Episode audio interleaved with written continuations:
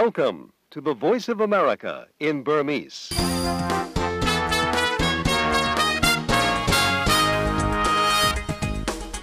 မင်္ဂလာညချမ်းပါသောရရှင်များရှင် VOA မြန်မာပိုင်းအစီအစဉ်ရဲ့2014ခုနှစ် AB လ10ရက်နေ့အင်္ဂါနေ့ညပိုင်းအစီအစဉ်တွေကို American ပြည်ထောင်စု Washington DC မြို့တော်ကနေတိုက်ရိုက်ထုတ်လွှင့်ပေးနေပါပြီ။တိုင်းဒိုမီတာ24 25 32တို့ကနေဖမ်းယူနာဆင်နိုင်ကြပါတယ်ရှင်။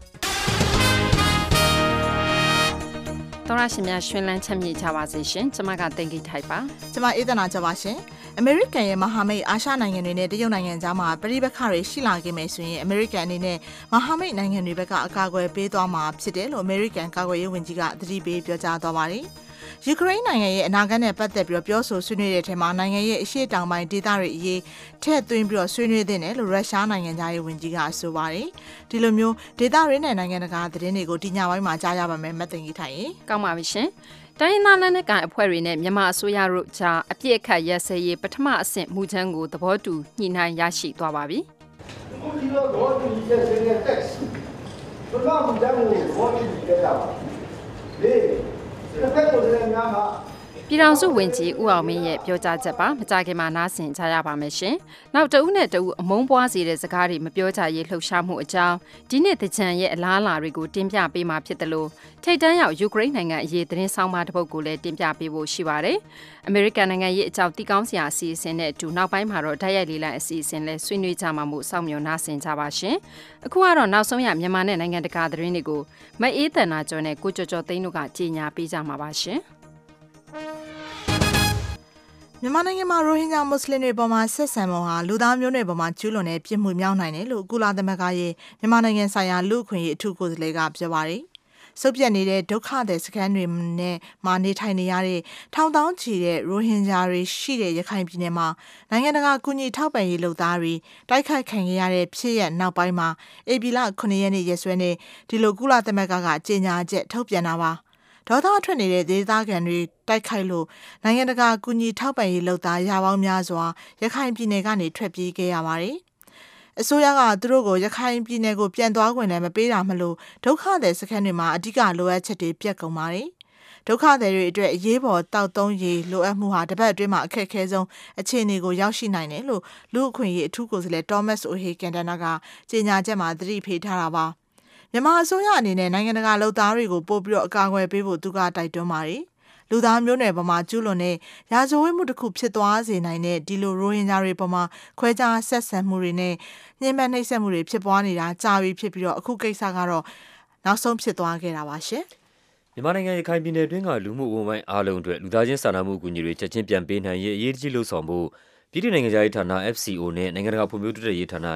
DFID တို့ကပူးတွဲတောင်းဆိုလိုက်ကြပါတယ်။ နယ်စည်းမခြားဆရာဝန်များအဖွဲ့ MSF ရဲ့လုပ်ငန်းတွေပြီးခဲ့တဲ့ဖေဖော်ဝါရီလမှာရပ်ဆိုင်းသွားခဲ့ပြီးလူလူချင်းအကူအညီပေးရေးအဖွဲ့တွေရဲ့ရုံးတွေကိုမတ်လအတွင်းကြမ်းဖက်တိုက်ခိုက်မှုကြောင့်ဝန်ထမ်းတွေထပ်ထွက်သွားရပြီးတဲ့နောက်အရေးကြီးတဲ့အကူအညီပေးလုပ်ငန်းတွေရပ်ဆိုင်းသွားခဲ့တယ်လို့ FCO DFID ပူးတွဲကြေညာချက်မှာဖော်ပြထားပါတယ်။ရလဒ်အနေနဲ့ရခိုင်ပြည်နယ်တွင်းအကူအညီလိုအပ်နေသူထောင်ပေါင်းများစွာအထူးသဖြင့်ရိုဟင်ဂျာလူမှုအဝန်းအဝိုင်းဟာအထူးလိုအပ်တဲ့ဆေးဘက်ဆိုင်ရာနဲ့လူလူချင်းစာနာမှုဆိုင်ရာအကူအညီတွေမရဘဲဖြစ်နေတယ်လို့ထုတ်ပြန်ချက်ကဆိုပါတယ်။ ဒီအခြေအနေနဲ့ပတ်သက်ပြီးပြည်ထောင်နိုင်ငံဆိုင်ရာမြန်မာတမန်မတ်ကြီးကိုပြည်ထောင်နိုင်ငံသားရေးဌာနအာရှဒေသဆိုင်ရာဝန်ကြီးဟူဂိုဆွာယာကဧပြီလ9ရက်နေ့မှာဆင့်ခေါ်ပြီးလူလူချင်းစာနာမှုဆိုင်ရာအကူအညီတွေချက်ချင်းပြန်ပေးနိုင်ရေးနဲ့လူလူချင်းစာနာမှုအကူအညီပေးလုပ်သားတွေနဲ့လူမှုဝန်းဝိုင်းအားလုံးအတွက်လုံခြုံရေးအာမခံချက်ပေးဖို့မြန်မာအစိုးရကိုတောင်းဆိုကြောင်းပြောခဲ့တယ်လို့နိုင်ငံခြားရေးဌာနထုတ်ပြန်ချက်မှာဖော်ပြထားပါတယ်။ ဒါ့အပြင်ရခိုင်ပြည်နယ်အတွင်းသကောင်စင်းကောက်ခံရမှာရိုဟင်ဂျာဆိုတာကိုလက်မခံတဲ့အကြောင်းမြန်မာအစိုးရဘက်ကညှင်းဆိုထားတာနဲ့ပတ်သက်လို့လည်းစိုးရိမ်တဲ့အကြောင်းပြောဆိုပြီးနိုင်ငံတကာစံနှုန်းတွေနဲ့ညီဆောင်ရွက်ဖို့မြန်မာတမန်ကြီးကိုတိုက်တွန်းခဲ့တယ်လို့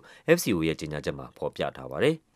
အမေရိကန်ရဲ့မဟာမိတ်အာရှနိုင်ငံတွေနဲ့တရုတ်နိုင်ငံကြားမှာပြည်ပခါတွေရှိလာခဲ့မယ်ဆိုရင်အမေရိကန်အနေနဲ့မဟာမိတ်တွေဘက်ကအကာအကွယ်ပေးသွားမှာဖြစ်တယ်လို့တရုတ်ကာကွယ်ရေးဝန်ကြီးချန်ဝမ်ချန်နဲ့ဘေကျင်းမြို့တော်မှာဒီကနေ့တွေ့ဆုံပြီးတဲ့နောက်မှာအမေရိကန်ကာကွယ်ရေးဝန်ကြီးချက်ဟေဂယ်ကသတိပေးသွားပါတယ်။ရေရှည်မဟာမိတ်တွေဖြစ်တဲ့ဂျပန်နဲ့ဖိလစ်ပိုင်နိုင်ငံတွေဘက်ကနေကာကွယ်ပေးရမယ့်သဘောတူစာချုပ်တွေအတိုင်းအမေရိကန်အစိုးရကဆောင်ရွက်ဖို့တန်ဋိဌာန်ချထားတယ်လို့မစ္စတာဟေဂယ်ကပြောသွားပါတယ်။ တရုတ်နိုင်ငံဟာရေပိုင်နက်ဆိုင်ရာအငင်းပွားမှုတွေနဲ့ချင်းချောက်မှုတွေပြုလုပ်နေတယ်လို့ဆွဆွဲကြတဲ့အာရှနိုင်ငံတွေထဲမှာဖိလစ်ပိုင်နဲ့ဂျပန်နိုင်ငံတွေပါဝင်ပါတယ်။ဂျပန်ကသူပိုင်တယ်လို့ပြောထားတဲ့ကျွန်းစုတချို့မှာတရုတ်ကပြီးခဲ့တဲ့နှစ်ကလေကြောင်းကာကွယ်ရေးဆောင်တတ်မှတ်တဲ့ကိစ္စနဲ့ပတ်သက်ပြီးတော့လဲမစ္စတာဟေဂယ်ကထပ်ပြီးတော့ဝေဖန်ပါတယ်။ uh, and that is that uh, first, uh, every nation uh, has uh, a right to establish. Uh, ဒီကိစ္စအမေရိကန်ကရှင်းရှင်းလင်းလင်းပြောထားတာပါလေကြောင်းကာကွယ်ရေးဆောင်တိစောင်းခွင့်နိုင်ငံတိုင်းမှာရှိပါတယ်ဒါပေမဲ့ဒီအခွင့်အရေးကိုအသုံးချတဲ့နေရာမှာဘယ်သူနဲ့မှပူးပေါင်းဆောင်ရွက်ခြင်းမရှိဆွေးနွေးတိုင်ပင်ခြင်းမရှိဘဲနဲ့တူရဲဆုံးဖြတ်လှုပ်ဆောင်ရမှာမဟုတ်ပါဘူးဒါကတင်းမာမှုတွေနဲ့နားလည်မှုလွဲမှားမှုတွေဖြစ်လာနိုင်တယ်လို့အဆုံးသတ်မှာအနေရရှိတဲ့ပြည်ပခါတွေဖြစ်နိုင်တယ်လို့မစ္စတာဟီဂယ်ပြောသွားတာပါ ကာကွယ်ရေးဝန်ကြီးနှစ်ဦးရဲ့သတင်းစာရှင်းလင်းပွဲမှာတရုတ်ကာကွယ်ရေးဝန်ကြီးချန်ကလည်းတရုတ်နိုင်ငံအနေနဲ့ရေပိုင်တဲ့အငင်းပွားမှုတွေနဲ့ပတ်သက်လို့အပေးယူလုပ်တာအလျှော့ပေးတာမျိုးလုပ်သွားမှာမဟုတ်ဘူးလို့အခိုင်အမာပြောသွားခဲ့ပါတယ်ရှင်။ပျောက်ဆုံးနေစေမလေးရှားလေကြောင်းလိုင်းခီးသည်တင်လေယာဉ်ကနေထုတ်လွှတ်တဲ့နောက်ထပ်ပင်းအချက်ပေးအတန်တွေကိုသာမရဘူးဆိုရင်သမုဒ္ဒရာကျမ်းပြင်မှာအပျက်စီးကိုရှာဖွေဖို့စက်ရုပ်ကိုလွှတ်နိုင်မှာမဟုတ်ဘူးလို့ဩစတြေးလျရှာဖွေရေးအဖွဲ့ခေါင်းဆောင် Angus Houston ကပြောလိုက်ပါတယ်။ သမုဒ္ဒရာကျမ်းပြင်မှာရှာရတဲ့အလုပ်ကတိတ်ကိုနှေးလွန်ပြီးခက်ခဲလွန်းတာကြောင့်အခုချိန်ဆင်းသွားပြီးအမြင်နဲ့ရှာမယ်ဆိုရင်ရက်ပေါင်းမြောက်များစွာကြာမယ်လို့ Angus Houston ကပြောတာပါ။လေယာဉ်ရဲ့ black box ကနေထုတ်လွှတ်တာလို့ယူဆတဲ့လျှက်စစ်အချက်ပေးတန်ရပြီးတဲ့နောက်တောင်ပိုင်းအိန္ဒိယသမုဒ္ဒရာရဲ့ဘယ်နေရာမှာရှိနေတယ်ဆိုတာကိုရှာဖွေရေးအဖွဲ့တွေအပူတပြင်းရှာနေကြတာပါ။လေယာဉ်ရဲ့ပြန်တမ်းမှုမှတ်တမ်းနဲ့လေယာဉ်မောင်းခန်းအတန်ဖန်းဆက်ထဲကအတန်တွေနဲ့ကိုက်ညီတဲ့မတူကွဲပြားတဲ့အတန်တစ်ခုကိုအမေရိကန်ရေတပ်ကိရိယာကနေဖမ်းမိခဲ့တဲ့တနင်္ဂနွေနေ့ကတည်းကနောက်ထပ်ဘာတန်ကိုမှထပ်မကြားရသေးပါဘူး။ ရေအောက်ကအချက်ပေးတန်ထွက်လာတဲ့နေရာကိုရှာဖွေရတာရက်ပေါင်းများစွာကြာလိမ့်မယ်လို့ Houston ကပြောပါတယ်။ Black box တဲကဘက်ထရီဟာရက်30လောက်ပဲခံတာမို့ရှာဖွေသူတွေအတွက်အချိန်သိပ်မကျန်တော့ပါဘူး။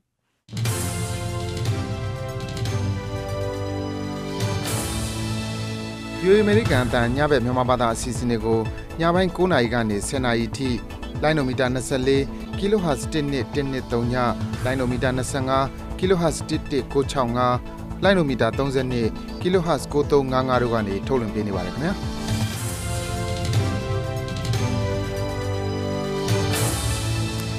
VOA American တန်ကနေနိုင်ငံတကာသတင်းတွေကိုဆက်ပြီးတော့ပြောပြပေးပါမယ်။ယူကရိန်းနိုင်ငံရဲ့အနာဂတ်နဲ့ပတ်သက်လို့ပြောဆိုဆွေးနွေးတဲ့ထဲမှာနိုင်ငံရဲ့အရှေ့တောင်ပိုင်းဒေသတွေအရေးထည့်ပြီးတော့ဆွေးနွေးသင့်တယ်လို့ရုရှားနိုင်ငံသားရေးဝန်ကြီးဆာဂေလက်ဖရော့ကပြောပါတယ်။ အဓိကရုရှားဘာသာစကားပြောကြတဲ့အဲ့ဒီဒေသတွေအနေနဲ့ဗက်ပေါင်းဆောင်ဆွေးနွေးပွဲတွေမှာပါဝင်ခွင့်ရတာမြင်ကျင်တယ်လို့မစ္စတာလက်ဖရော့က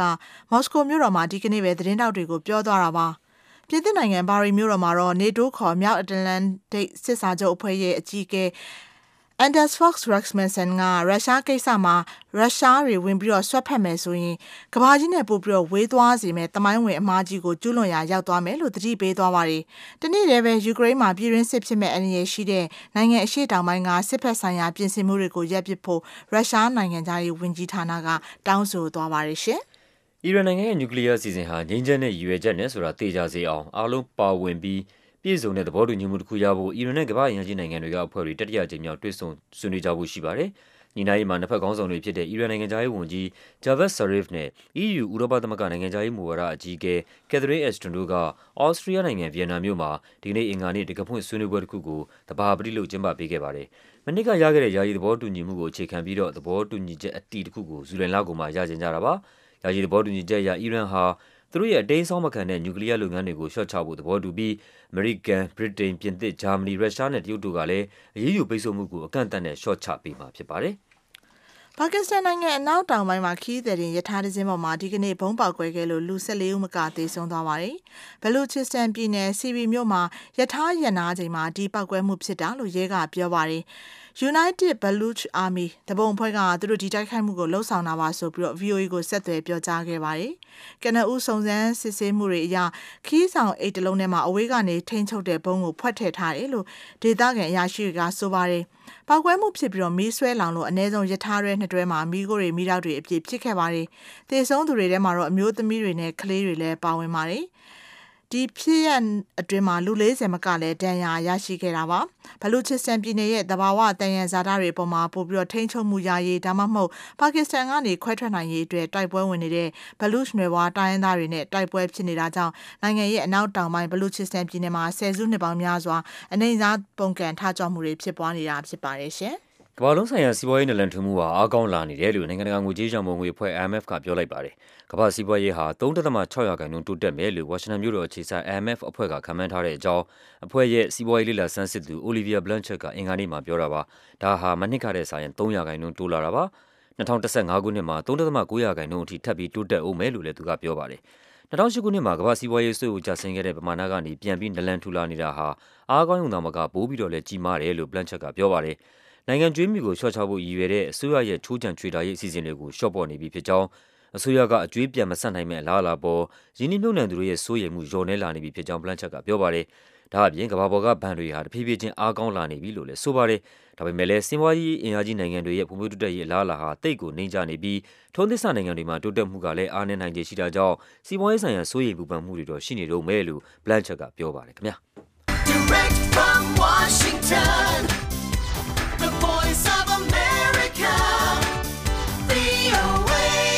ထိတ်တန့်ရောက်သတင်းတွေကိုမအေးတန်နာကျော်နဲ့ကုကျော်ကျော်သိန်းတို့ကြီးညာပေးခဲ့တာပါ။ VOA ကနေအခုထုတ်လွှင့်ပေးနေတဲ့အစီအစဉ်တွေကိုအင်တာနက်စာမျက်နှာ burmese.voanews.com မှာလည်းအတန်လွှင့်နေတဲ့အချိန်နဲ့တပြိုင်နက်တည်းတိုက်ရိုက်နားဆင်နိုင်ပါတယ်ရှင်။အခုကတော့မြန်မာနိုင်ငံဆိုင်ရာသတင်းဆောင်မတွေကိုဇက်တိုက်တင်ဆက်ပေးပါမယ်။လေးရက်တာကျင်းပခဲ့တဲ့တနိုင်ငံလုံးအပြစ်ခတ်ရက်စဲရေးဆွေးနွေးပွဲကနေအပြစ်ခတ်ရက်စဲရေးဆိုင်ရာသဘောတူညီချက်မူကြမ်းတရက်ကိုနှစ်ဖက်အကြားမှာရေးဆွဲနိုင်ခဲ့ပြီလို့တာဝန်ရှိသူတွေကပြောပါတယ်။ လာမယ့်မေလဆန်းမှာဆွေးနွေးပွဲပြန်ဆဖို့ရှိပြီးဒီမူချမ်းကိုအပိသက်သဘောတူအတီးပြုတ်ဖို့ဖြစ်လာနိုင်တယ်လို့လည်းနှစ်ဖက်စလုံးကပြောပါတယ်။ဆွေးနွေးပွဲကျင်းပရာမြန်မာငင်းချမ်းရေးစင်တာကိုသတင်းသွားယူခဲ့တဲ့ကိုသားညုံကဒီအကြောင်းကိုသတင်းပေးပို့ထားပါတယ်ရှင်။တနိုင်ငံလုံးအပြစ်ခတ်ရစဲရေးသဘောတူညီချက်အတွက်အစိုးရဘက်ကအဆိုပြုထားတဲ့မူကြမ်းနဲ့တိုင်းသားတွေဘက်ကအဆိုပြုချက်မူကြမ်းနှစ်ရပ်ပေါ်မှာအခြေခံညှိနှိုင်းပြီးတော့အခုဒီဆွေးနွေးပွဲအတွင်းနှစ်ဖက်လက်ခံနိုင်မဲ့မူကြမ်းတည်းရထွက်ပေါ်လာတာဖြစ်ပါတယ်။ အစိုးရရဲ့ပြည်တော်စုငြိမ်းချမ်းရေးဖော်ဆောင်ရေးလုပ်ငန်းကော်မတီ UPWC နဲ့တိုင်းသားဖွဲ့တွေရဲ့ဒီတနိုင်ငံလုံးပြစ်ခတ်ရစဲရေးဆိုင်ရာညှိနှိုင်းရေးအဖွဲ့ NCCT ကကိုယ်စားလှယ်တွေဟာဒီဆွေးနွေးပွဲအတွင်းမှာပွင့်လင်းရင်းနှီးစွာဆွေးနွေးပြီးတော့အခုလိုမျိုးအားလုံးလက်ခံနိုင်မဲ့သဘောတူညီချက်ပထမမူကြမ်းရရှိလာတာဖြစ်တယ်လို့ပြည်တော်စုဝန်ကြီးဦးအောင်မင်းကဒီဆွေးနွေးပွဲအပြီးမှာထုတ်ပြန်ကြေညာသွားပါတယ်အားလုံးဘောတူညီပြီးပြီးတော့တကယ်လုံးဆိုင်ရာအပြစ်ခတ်တဲ့စည်ရေးဘောတူညီချက် စည်ရေး text ဘူဒန်ဆောင်ရရှိအတွက်တကယ်ဆိုးလို့ကမှအတူကျတော့ကောင်းတဲ့များဖြစ်ပြီးဒီကနေ့ခပ်ခွင့်ခါကိုအဲ့ဒီကိစ္စကဆွေးနွေးကြတာပါအခုဒီတော့ဘောတူညီချက်စည်ရေး text ဘယ်မှာမှမကြမ်းဘူးဘောတူညီကြတာပါလေတစ်ဖက်ကိုလည်းများမှာ2014ခုနှစ်မေလပထမပတ်ကို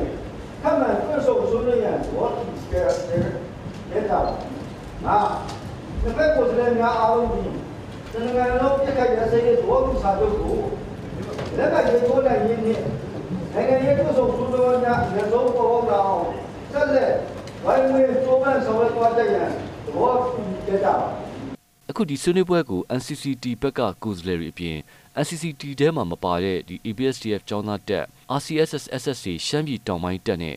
UWSC ဝါတက်တို့ကကိုယ်စားလှယ်တွေကိုလည်းတီးခြားဖိတ်ကြားခဲ့တာပါ။ ဒါကြောင့်မလို့သဘောတူညီချက်မူချမ်းအခုရဖို့အတွက်လက်နက်ကင်အဖွဲ့အားလုံးရဲ့သဘောထားပါဝင်ထင်ဟပ်စီတယ်လို့တာဝန်ရှိသူတွေကပြောပါတယ်။အခုအချိန်ကြီးကြောင့်ငင်းငယ်ရေးလုပ်ငန်းစဉ်အတွက်အဆင့်တစ်ခုကိုတက်လှမ်းနိုင်ပြီလို့ယူဆတဲ့အကြောင်းလဲမြန်မာငင်းငယ်ရေးစင်တာကဦးလှမောင်ရွှေကပြောပါတယ်ကျွန်တော်ကျွန်တော်အနေနဲ့တော့ဟိုဒီနေ့လေးရက်တာလုပ်ခဲ့တဲ့ဒီဆွေးနွေးပွဲဟာကျွန်တော်တို့နိုင်ငံရဲ့ငြိမ်းချမ်းရေးဖြစ်စဉ်ရဲ့နောက်အဆင့်တစ်ခုကိုတက်နိုင်တယ်လို့ကျွန်တော်နိုင်ငံသားတယောက်အနေနဲ့ပြောပါတယ်။ ဘာကြောင့်လဲဆိုတော့ဒီစီးပွားရေးကနှစ်ရက်လောက်ပဲကျွန်တော်တို့ဟိုကျင်းပဖို့ရွေးခဲ့ပဲနဲ့ဒီဆွေးနွေးပွဲအရှိန်ကောင်းနေတာရောတော့ positive ပေါ့လေအများကြီးတိုးတက်မှုရှိတဲ့အတွက်နှစ်ဖက်ခေါင်းဆောင်တွေကဆက်ပြီးတော့လုပ်ဖို့ကျွန်တော်ဆုံးဖြတ်ခဲ့ပါတယ်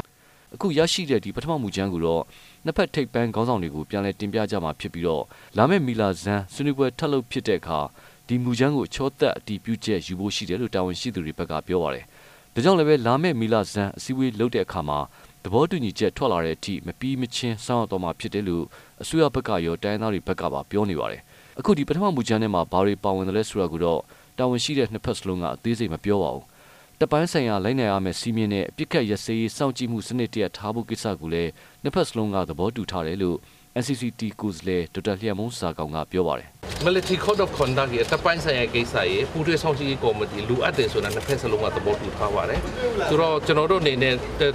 တစ်တစ်ဖက်ဆိုင်ရာကိစ္စကိုနဲ့ဟိုဘာခေါ်မလဲအဲ့ဒီအာချင်းကတ်တဲ့ပုံစံမှာဒါနည်းနည်းကွာတာရှိပါတယ်ချင်းကတ်တဲ့ပုံကွာတယ်ဆိုတာကတော့ဥပမာဖြင့်ကျွန်တော်တို့အနေနဲ့က military code of conduct ကို တနိုင်ငံလုံးပြီးခတ်ရစေးသဘောတူစာချုပ်နဲ့အတူတကွလက်မှတ်ထိုးခြင်းနဲ့သူတို့ကတော့လုပ်ငန်းလုပ်ဖို့လူအပ်မှာဖြစ်တဲ့အတွက်ရပ်ပေါင်း30အတွင်းမှာလုပ်ချင်တယ်ဆူရအဖြစ်ပေါ့နော်ဆိုတော့နီးနာပိုင်းမှာပဲ꿰တာရှိတယ်ဟိုမူအဖြစ်꿰တာမရှိတော့ပါဘူးတနင်္ဂနွေလုံးပြစ်ခတ်ရစေးသဘောတူညီချက်ကိုတော့မီလာထဲမှာလက်မှတ်ထိုးနိုင်လိမ့်မယ်လို့နှစ်ဖက်စလုံးကမျှော်လင့်ထားတာတွေ့ရပါတယ်တကယ်လို့မီလာအတွင်းမှာပြစ်ခတ်ရစေးသဘောတူညီချက်လက်မှတ်ထိုးနိုင်မယ်ဆိုရင်တော့ဒီနှစ်အတွင်းမှာပဲအားလုံးပါဝင်တဲ့နိုင်ငံရေးဆွေးနွေးပွဲတရက်ဖြစ်လာဖို့အလားအလာရှိတယ်လို့ဦးလာမောင်ရှူကပြောပါတယ် အခုဒီ၄ရက်ကြာဆွေးနွေးပွဲကိုတော့ဒုတိယဗိုလ်ချုပ်ကြီးသိန်းထေးအပါဝင်ဒုတိယဗိုလ်ချုပ်ကြီးအဆင့်6ဦးတက်ရောက်ပြီးတော့ဆွေးနွေးခဲ့တာကြောင့်မြန်မာစစ်တပ်ဘက်ကကုစားပြုပါဝင်မှုအပေါ်မှာကျင်းတဲ့အားရမိတယ်လို့တိုင်းရင်းသားတွေဘက်ကပြောပါတယ်တိုင်းရင်းသားတွေဘက်ကတော့အခုလိုမျိုးမူချမ်းတရက်ထွက်လာမယ်ဆိုရင်တော့လက်မှတ်မထိုးခင်မှာတိုင်းရင်းသားထိပ်သီးညီလာခံတစ်ခုခေါ်ယူဖို့လိုအပ်လာနိုင်တယ်လို့ဒေါက်တာလျှော်မုံစာကောင်ကပြောပါတယ်အခုဒီငញ្ញရေးဆွေးနွေးမှုဖြစ်စဉ်ကိုလွှတ်တော်ပြင်ပအနေနဲ့လှုပ်ဆောင်နေပေမဲ့လို့သဘောတူညီချက်ဖြစ်လာရင်တော့ဒါကိုလွှတ်တော်ကနေပြီးတော့အတီးပြုတ်ပြီးဖို့လိုလိမ့်မယ်လို့လည်းပြောပါတယ် 2008ဖွဲ့စည်းပုံကိစ္စနောက်တပ်ပိုင်းဆိုင်ရာစုဖွဲ့မှုစတဲ့အရေးကြီးတဲ့ကိစ္စရပ်တွေကိုတော့အခုအပြစ်ခတ်ရစေးအစ်စ်မှာပေါင်းမှာမဟုတ်ဘဲနဲ့နောက်ပိုင်းနိုင်ငံရေးဆွေးနွေးပွဲကြမှာဆွေးနွေးကြမယ်လို့သိရပါတယ်ခင်ဗျာကုသားညုံရဲ့သတင်းပေးပို့ချက်ပါရှင်အမုံတရားမပွားရေးမြန်မာပြည်တော်လှုပ်ရှားမှုကိုလည်းပြောပြပေးပါအောင်မယ်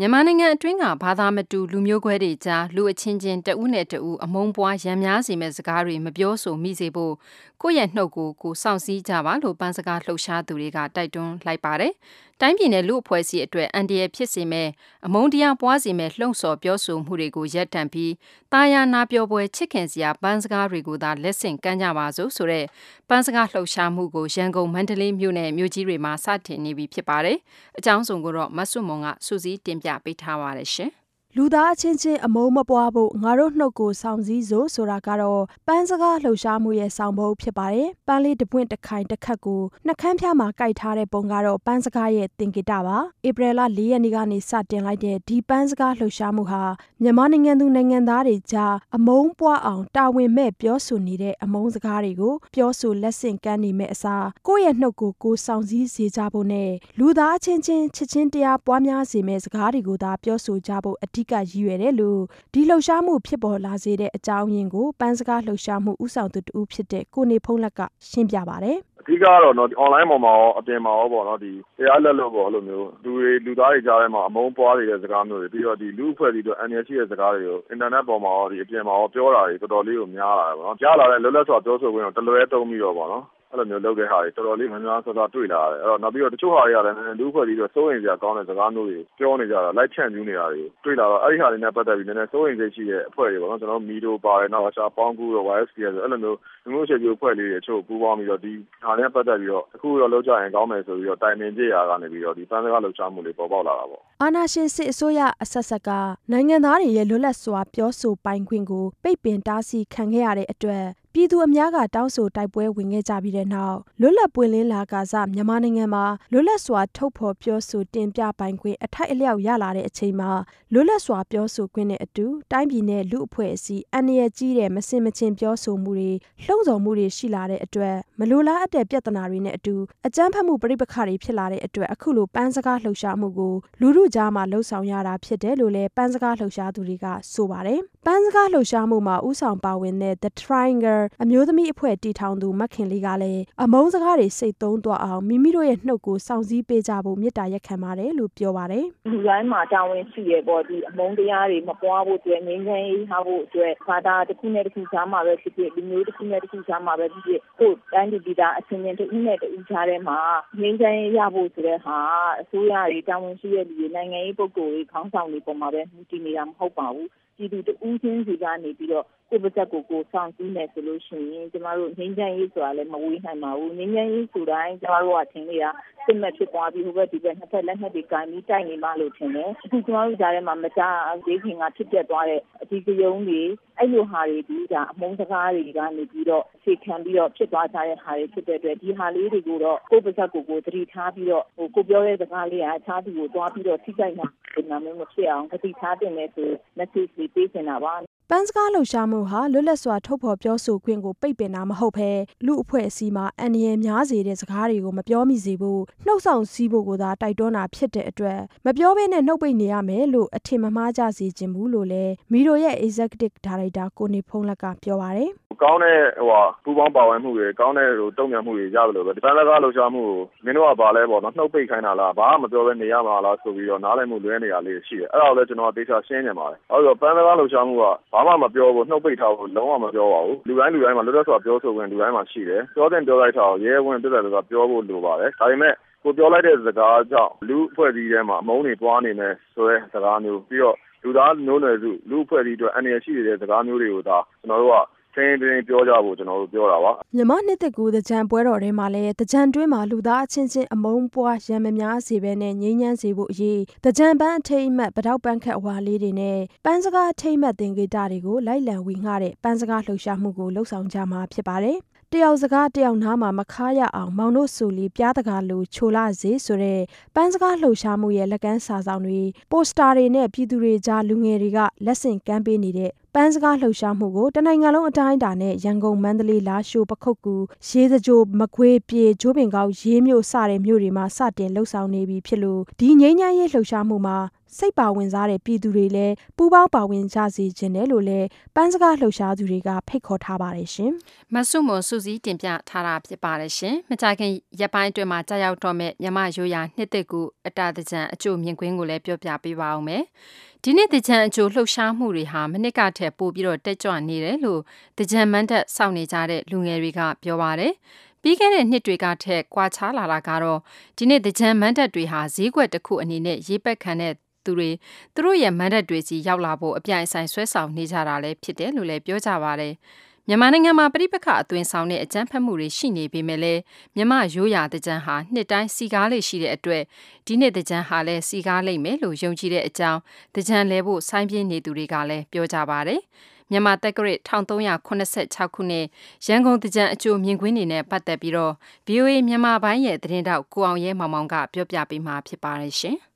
တကြံကြောက်လေးရက်တာလိုတော့တဲ့အချိန်မှာတကြံမန်တက်တွေရဲ့အပြည့်သက်ပြင်ဆင်မှုတွေဟာ85ရာခိုင်နှုန်းလောက်ပြီးစီးနေပြီလို့မန်တက်ဆောက်လုပ်သူလူငယ်တွေကပြောပါတယ်။အရင်နှစ်တွေတုန်းကဆောက်လုပ်ခွင့်သိပ်မပေးခဲ့တဲ့ကဘာကြီးဖျားလမ်းမပေါ်မှာရေဘက်ခံမန်တက်ကြီးတွေနဲ့အလက်စားတွေတိဆောက်ခွင့်ပေးထားသလိုမင်္ဂလာတောင်ကျွန်းမြို့နယ်ကကံပတ်လမ်းမှာလည်းမန်တက်တွေတော်တော်များများဆောက်လုပ်နေတာပါ။ ဒီနှစ်ရန်ကုန်တကြံမှာအစီကားဆုံးဖြစ်လာမယ့်နေရာကတော့ကဘာကြီးဖျားလမ်းမကြီးပေါ်မှာဖြစ်မယ်လို့လည်းကဘာကြီးဖျားလမ်းပေါ်မှာ Street King ရေဘက်မန်တက်ကြီးဆောက်လုပ်နေတဲ့မန်တက်ပိုင်ရှင်ကိုတင်ကျော်လင်းကပြောပါတယ်။ကဘာကြီးဖျားနာမှာအဲလွန်ခဲ့တဲ့3လနှစ်ကတော့ကဘာကြီးဖျားနာမှာရှိရရှိရပေါ့နော်ဒါပေမဲ့ဟိုကန်တော်ကြီးကံပတ်လန်းကတော့များတယ်ပေါ့အဓိကလူများတော့ဖြစ်နေတာပေါ့ဒီနှစ်ကတော့ကန်တော်ကြီးတက်ဆိုလို့ရှိရင်ကဘာကြီးဖျားလာအဓိက main main point ပုံစံမျိုးဖြစ်သွားတယ်ခင်ဗျဒီနှစ်ကျမှနည်းနည်းကဘာကြီးဖျားလာတော့လူကနည်းနည်းအာရုံပိုစိုက်သွားတယ်ပေါ့နော်အကြောင်းမျိုးမျိုးကြောင့်ကန်တော်ကြီးဘက်ကိုနည်းနည်းအာရုံစိုက်မှုနည်းနည်းနည်းသွားတယ်လို့ကျွန်တော်ထင်ပါတယ်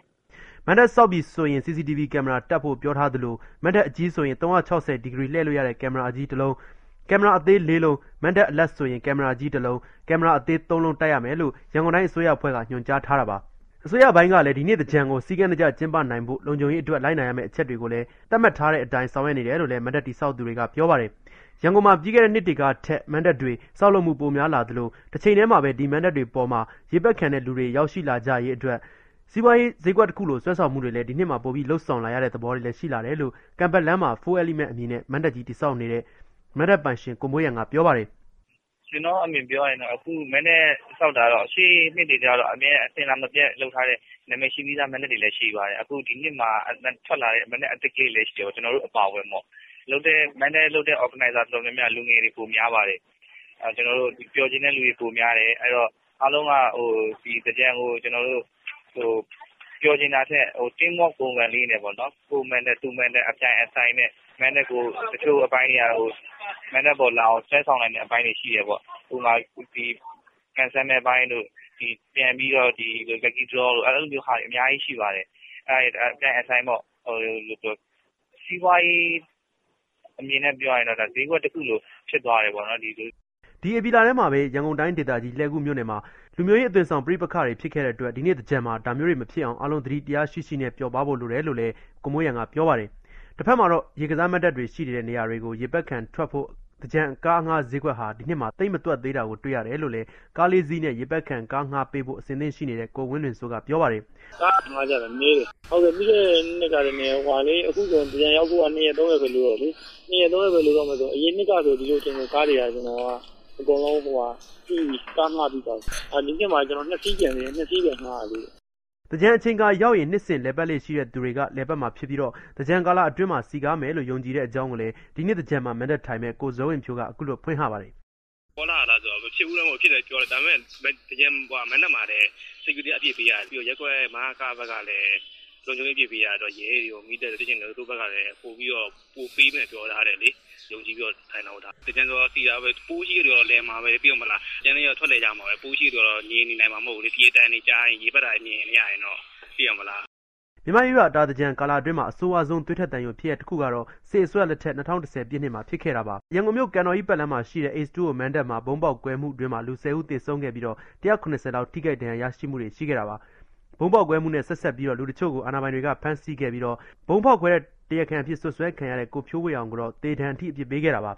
အစိုးရဘက်ကတော့တကြံကာလာအတွင်းမှာမိုင်းသတိရှိဖို့နဲ့ရက်တပ်ဖွဲ့တွေအနေနဲ့လုံခြုံရေးအတွက်ထူးတိုးမြင့်ချထားတယ်လို့လည်းရန်ကုန်တိုင်းဒေသကြီးအစိုးရအဖွဲ့နေဆက်ရေးရနဲ့လုံခြုံရေးဝန်ကြီးဗိုလ်မှူးကြီးတင်ဝင်းကပြောဆိုထားပါတယ်ခင်ဗျာ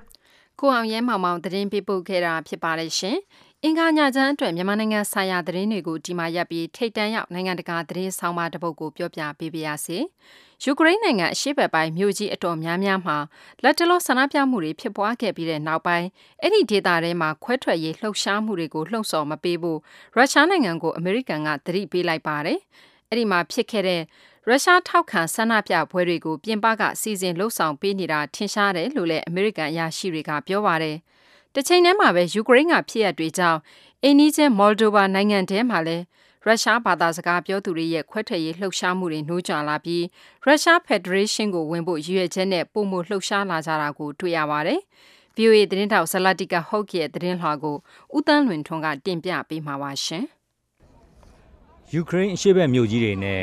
မော်လ်ဒိုဗာမှာရုရှားလူလားသူဆန္ဒပြသမားတွေက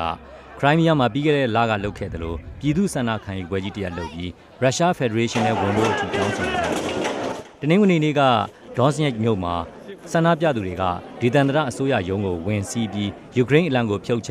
ရုရှားအလံကိုလွှင့်ထူခဲ့ပါတယ်။ကာကိဖ်မြို့မှာလည်းအလားတူဆန္ဒပြပွဲတွေဖြစ်ပွားခဲ့ပါတယ်။ကလေး၃ယောက်မိခင်တူဖြစ်တဲ့ဆန္ဒပြသူအမ်မလီဘယ်လ်စကီနာကယူကရိန်းမှာရှိနေတဲ့ရုရှားတွေအနေနဲ့ကိုယ်ပိုင်အုပ်ချုပ်ရေးကိုလိုလားနေတာလို့ပြောပါတယ် ယူကရိန်းအစိုးရအသစ်ဟာလက်နက်တွေဆွဲကင်ပြီးတက်လာတာပါဒီအစိုးရထဲမှာကျမတို့ကိုကိုစားပြုတဲ့သူမပါပါဘူး။ဝါရှင်တန်မှာတော့နိုင်ငံခြားရေးဌာနပြောခွင့်ရအမျိုးသမီးဂျန်ဆာကီက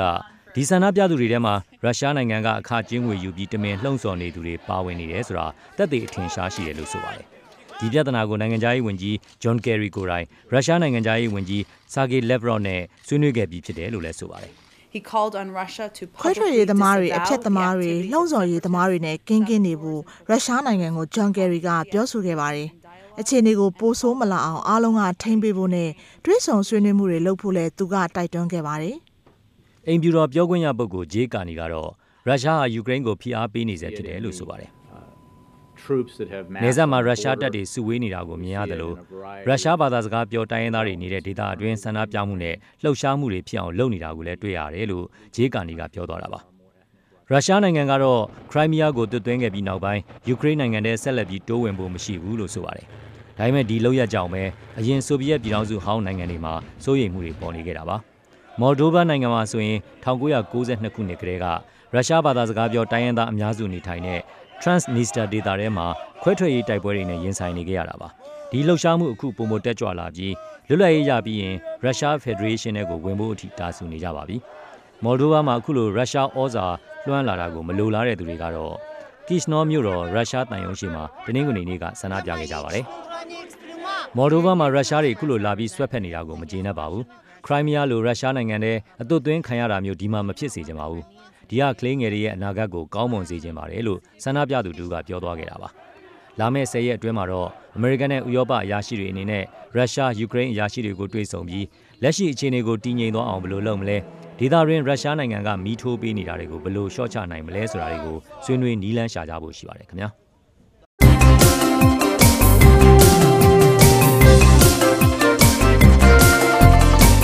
VOA မြန်မာပိုင်းအတန်လွှင့်အစီအစဉ်တွေကိုဒီနေ့ကို6ချိန်ထုတ်လွှင့်ပေးနေပါတယ်။ မြန်မာစံတော်ချိန်မနေ့ပိုင်း6နာရီကနေ9နာရီအထိလိုင်းဒိုမီတာ24 32နဲ့40တို့မှာနားဆင်နိုင်ပြီးဒီအစီအစဉ်ကိုပြန်လည်နားဆင်နိုင်တဲ့အချိန်တွေကတော့မနေ့8နာရီကနေ9နာရီအထိတစ်ချိန်နေ့လယ်12နာရီကနေနေ့ခင်း1နာရီအထိတစ်ချိန်ဖြစ်ပါတယ်။ညနေခင်းအစောပိုင်း6နာရီခွဲကနေ9နာရီအထိအစီအစဉ်ကိုလိုင်းဒို16 19နဲ့25မီတာတွေမှာထုတ်လွှင့်ပေးနေပါတယ်။ညပိုင်း9နာရီကနေ10နာရီအထိအစီအစဉ်ကိုတော့လိုင်းဒို24 25နဲ့32တို့ကနေဖမ်းယူနားဆင်နိုင်ပါတယ်။ ဒီအစီအစဉ်ကိုည9နာရီအစီအစဉ်ပြီးပြီးချင်းည10နာရီမှာပြန်လည်ပြီးထုတ်လွှင့်ပေးနေပါတယ်ခင်ဗျာ။ VOA မြန်မာပိုင်းအစီအစဉ်တွေနဲ့အတန်လွင့်မီတာ kHz အသေးစိတ်ကို burmese.voanews.com မှာကြည့်ရှုနိုင်ပါတယ်ခင်ဗျာ။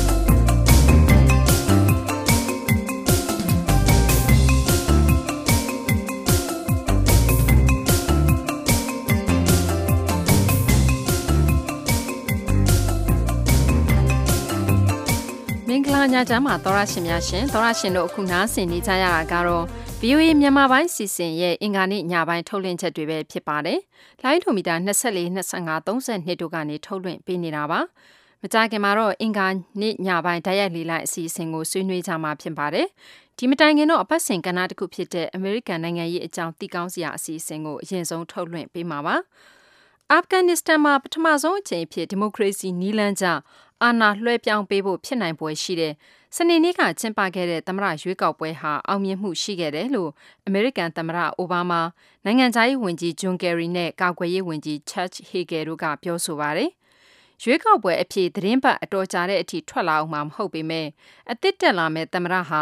အာဖဂန်မှာအမေရိကန်တပ်ဖွဲ့တွေအနှဲငယ်ဆက်ပြီးထားရှိမဲ့နှစ်ဖက်လုံခြုံရေးသဘောတူညီချက်ကိုအပိသက်လှုပ်ဆောင်ပေးနိုင်လိမ့်မယ်လို့လည်းသမ္မတအိုဘားမားကမျှော်လင့်နေတာဖြစ်တယ်လို့ VOA သတင်းတောက်မိုက်ကယ်ဘိုးမင်းကဆိုပါတယ်။ဦးသိန်းထိုင်ဦးကဆက်ပြီးတော့တင်ပြပေးမှာဖြစ်ပါတယ်ရှင်။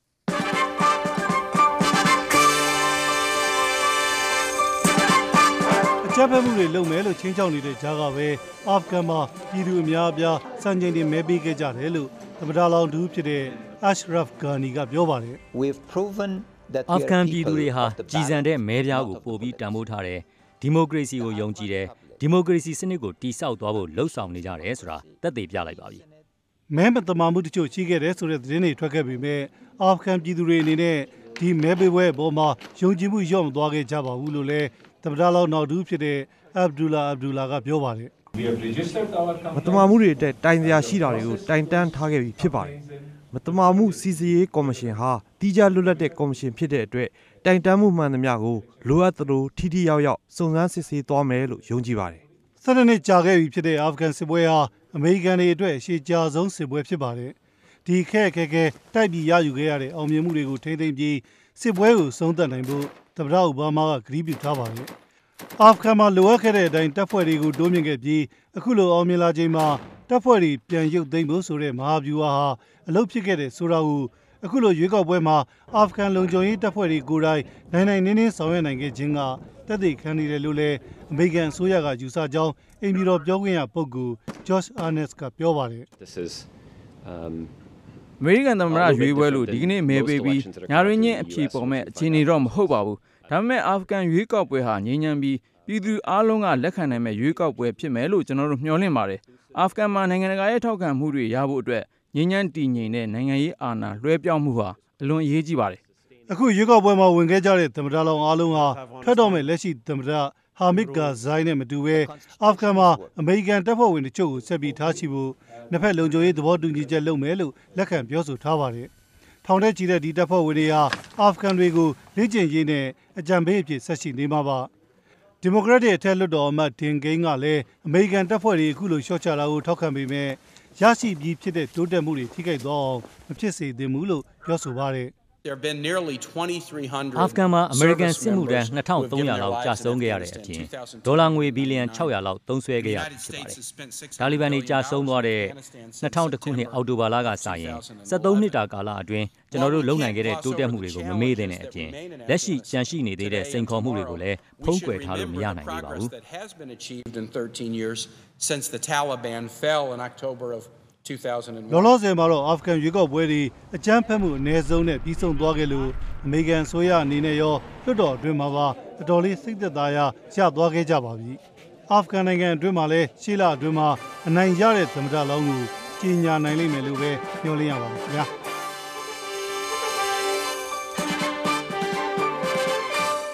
ကိုသိန်းထိုင်ဦးစီစဉ်တင်ဆက်တဲ့အမေရိကန်နိုင်ငံရဲ့အကြောင်းသိကောင်းစရာအစီအစဉ်ကိုနားဆင်ခဲ့ကြရတာဖြစ်ပါတယ်ရှင်။အခုကတော့သောရရှင်တို့စောင့်မျှော်နေကြတဲ့အင်္ဂါနေ့ညချမ်းဓာတ်ရိုက်လေလိုင်းဆွေးနွေးကန်အစီအစဉ်ရဲ့အလှည့်ကိုရောက်ပါပြီ။ကိုဇော်ဝင်းလှိုင်ကစီစဉ်ပြီးထုတ်လုပ်သူကတော့မဆုမွန်ဖြစ်ပါတယ်ရှင်။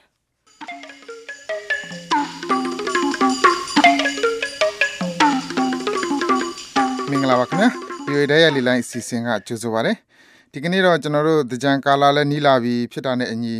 ဒီတကြံနဲ့ဆိုင်တဲ့အကြောင်းတွေကိုဆွေးနွေးဖို့စဉ်းစားကြည့်တဲ့ခါကျတော့ကျွန်တော်တို့အခုတလောလူပြောများနေတဲ့ဒီတကြံမှာမပါမရှိဆိုလိုဖြစ်လာနေတဲ့တန်ကြက်တွေအကြောင်းဆွေးနွေးဖို့ဖြစ်လာတာပါအဓိကကတော့ဒီအရင်နှစ်ကတန်ကြက်တွေထိုးခဲ့တာမှာစင်ပြေချုံးမွေးမှုတွေရှိခဲ့တယ်လို့ပြောလို့တိကျရေးမရနိုင်ပေမဲ့လည်းဒီနှစ်မှာတော့နည်းနည်းထူးခြားတာကဒီတန်ကြက်ထိုးမဲ့သူတွေအနေနဲ့ဒီသူတို့ ဖျော်ဖြေကြမယ့်တန်ကြပ်ထဲမှာပါတဲ့ စာသားတွေကိုပေါ့လေ ဒီ ရန်ကုန်တိုင်းဒေသကြီးအစိုးရက သူတို့ရှိကို အရင် ကြိုတင်ရမယ်ဆိုပြီးတော့ ဒီစဉ်းစားပုံစံမျိုးလုပ်လာတဲ့အတွက် ဒီကိစ္စကို ဆွေးနွေးကြဖို့ ဖြစ်ပါတယ် ကျွန်တော်တို့ ဒီကနေ့ ဆွေးနွေးဖို့အတွက် အထူးဖိတ်ထားတဲ့ ပုံကိုယ်တွေကတော့ ဒီဟိုကျွန်တော်တို့ hip hop အဆိုတော် ကိုအနက်က ဖြစ်ပါတယ်သူကိုအနက်ကတော့ဒီအမှုပညာရှင်လက်တူလည်းဖြစ်တဲ့အတွက်အမှုပညာရှုထောင့်နေပြီးတော့ ဒီ ဖန်တီးမှုကဏ္ဍနေပြီးတော့ ဒီလိုမျိုးစဉ်းစားကိစ္စတွေနဲ့ပတ်သက်ပြီး ဝင်ဆွေးနွေးဖို့အတွက် ကျွန်တော် ဖိတ်ခေါ်ပေးထားတာ ဖြစ်ပါတယ်။ Now ဒီ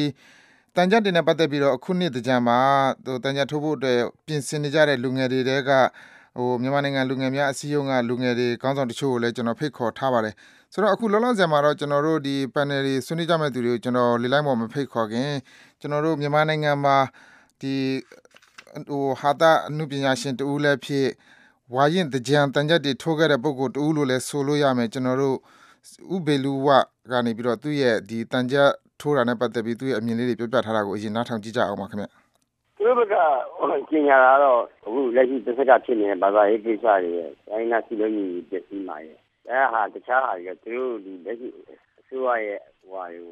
ထောက်ပြတာကိုကြောက်လို့ဟုတ်ပါဘူးဆိုပြီးသူတို့ဘက်ကပြန်ပြန်ပြောထားတာရှိတာရှင်းထားတာရှိပါတယ်တန်ကျက်သမားတကယ်တန်ကျက်သမားအစ်စ်ဆိုတာကတော့ကိုဖန်ကြီးကြတဲ့တန်ကျက်ရဲ့ရက်တာလေးအဲ့လိုဟိုဖြတ်ဒီချက်ဆိုဘယ်သူမှပေါလို့ဖြစ်သွားမှာပေါ့ဒါက ညနေမှလည်းဆွေးရကြတယ်အဲ့ဒါဘာလဲဖြစ်ပေါ့ဗျာဒီဘက်ကလည်းအဲ့လိုပေါ့ဟိုလူကြီးရင်မဖြစ်တဲ့နဲ့မဖြစ်ရအောင်ဟိုတခြားဥစ္စာတွေမလိုအပ်တဲ့ဥစ္စာတွေမလိုလားတဲ့ဆိုပါမှာလဲသိကြောက်ကြတယ်ထင်ပါရဲ့ဒါပေမဲ့ဗျံဆိုတာတော့ကျွန်တော်တို့ကသုံးခေတ်ကျော်လောက်လာဆိုတော့ဗျံဆိုတာတော့ကျွန်တော်တို့ကအရင်ခေတ်ကကျွန်တော်မဆလာခေတ်ရလောက်လာကြတာဒီခေတ်မှာကျွန်တော်တို့ကပွင့်ရင်းမြင်လာပြီးပွင့်မလင်းနေရှိပြီဆိုပြီးတော့ကျွန်တော်တို့ကဒီပေါ့ဗျံသမားတွေအားထည့်ထားကြတာပေါ့ တင်သိမတင်သိဆိုတာတော့ကိုယ့်ကောင်ကိုရှုံးဖြတ်ကြပေါ့တန်ကြက်ဆိုတာလည်းတချို့ကျိုးစာစာသားတွေကျိုးရေးကြတယ်ဆိုပေမဲ့လည်းဟိုအပြိုင်ဆိုင်တန်ကြက်ထိုးကြတာတွေလည်းရှိတော့အခုလိုမျိုးသိတယ်မလားသက်ဆိုင်ရာဟိုကျိုးပြီးတော့တင်ရမယ်လို့ဘာလို့ဆိုတာတွေကသူတို့ရဲ့ creativity ပေါ့နော်သူတို့ရဲ့ဒီဒီအနုပညာဖန်တီးမှုကိုများသွားပြီးထိခိုက်မယ်ထင်တယ်နော်အဲ့ဒါဒီပန်ကျွန်တော်တို့ခေတ္တကလည်းဒီလိုပါပဲမဆလာခေတ္တကလည်းနင်းနေပြည်စည်းကောင်းကြီးတင်တယ် ကျွန်တော်တို့ကမလိုလားအပ်တာတွေသူတို့မကြိုက်တာတွေပယ်တယ်ပယ်တယ်ကျွန်တော်တို့ကလည်းကျွန်တော်တို့ခေတ္တကကျွန်တော်တို့ကလစ်တဲ့နေရာမှာဒီနေ့မြို့နယ်တွေမှာကျွန်တော်တို့ကအဲ့ဒါတွေပယ်တာတွေကျွန်တော်ပြန်တိုက်တိုက်တိုက်တာပဲဒါကျွန်တော်တို့ကတရားဝင်မတိုင်တာမဟုတ်ဘူးဒီလိုလစ်ပြီးဆိုပြီးတိုင်တာပဲဒါကကျွန်တော်တို့ကျွန်တော်တို့လုပ်လာတဲ့ကိစ္စတွေပါပဲဒါကဟိုပြဿနာသိမရှိဘူးမတင်တဲ့ဆိုရင်ကမူပေါင်းရတင်ပြီးလိုက်ပေါ့ဗျာကျွန်တော်ကတော့ကျွန်တော်တို့ကတရားသမားဆိုတာအကုန်လုံးအလွတ်ကျက်ပြီးတော့နိုးဒီပါစီတိုက်ထားတာမဟုတ်ဘူးအဲ့တိုက်ထားလိုက်အောင်လည်းကျွန်တော်တရားသမားတိုင်းမှာအချင်းပေးနိုင်ကြအောင် ချိန်မရှိပေါ့အချိန်ရပြီးအချိန်ပြီးရပြီးတော့တက်ရတဲ့အချိန်မှာတချို့ပန်ချက်တွေကြတော့လေဒါတင်လေးပတ်နေခေါင်းလေးကချက်ချင်းထွက်လာကြတယ်အဲ့လိုမျိုးတန်းတိုင်တာရှိတာပေါ့သူကတ်ကတ်ထားလို့မရဘူးတန်းတန်ရက်ဆိုတာခေါင်းထဲမှာကတ်ကတ်ထားလို့မရဘူးလေးပဲပုတ်ထားလို့လည်းမရဘူးသူတန်ရက်ဆိုတဲ့သဘောကသူဒီနေ့တိုင်းကလာရဲ့ချက်ချင်းတက်ချင်းနဲ့အားလုံးကိုသူရှုတော့မှလည်းသူတင်ပြတာပဲအဲ့ဒါကြံရက်တာပဲဒါမဲ့ဒီအခုဒီလိုမျိုးကန့်တတ်တဲ့အတွက်ကောဘယ်လောက်ထိများ ဟိုတကြံရဲ့အနှစ်သာရကိုထိခိုက်သွားစေမလဲဟိုပါပေါ့တန်ကြဟာတကြံအတွက်ဘယ်လောက်များအရေးပါပါသလဲတကြံဒီရေကချော်ပြေမှုပါပါတယ်ဒီလိုကသူကပြောပါတယ်ဒီထဲရင်တက်သွားမယ်ကိစ္စမျိုးတွေပြောကြပါတယ်ဒီလိုကဒီထဲရင်တက်သွားမှာမဟုတ်ပါဘူးကြံသမားနိုင်ငံပြည်သူတွေအတိုင်းလုံးလုံးဖြစ်နေတဲ့ညာညာချက်တွေပါဆက်အောင်ပြစ်တာပါဝင်အောင်ပြစ်တာပါမှန်အောင်ပြစ်တာပါ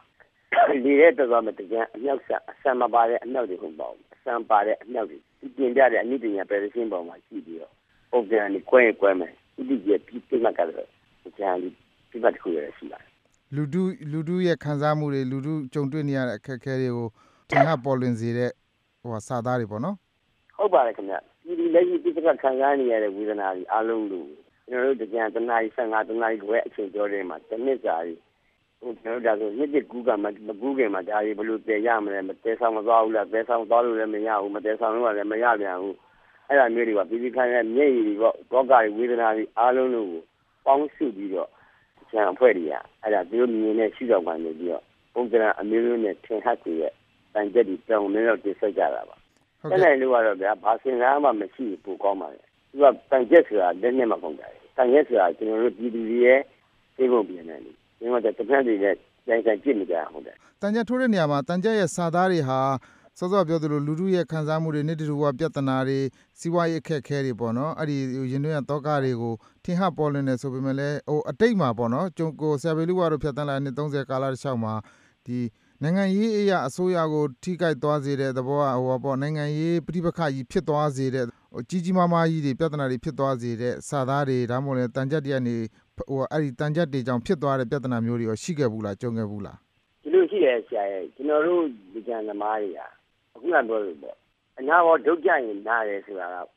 ဒါကြီးစကားရှိတာဘူးအနာဘောဒုက္ခရင်နားတယ်ဆိုတော့ဒီကုလုံးအနာတွေကြီးပဲဆိုရင်တော့ဘယ်နေရာကြိုက်ကြနာမှာပဲ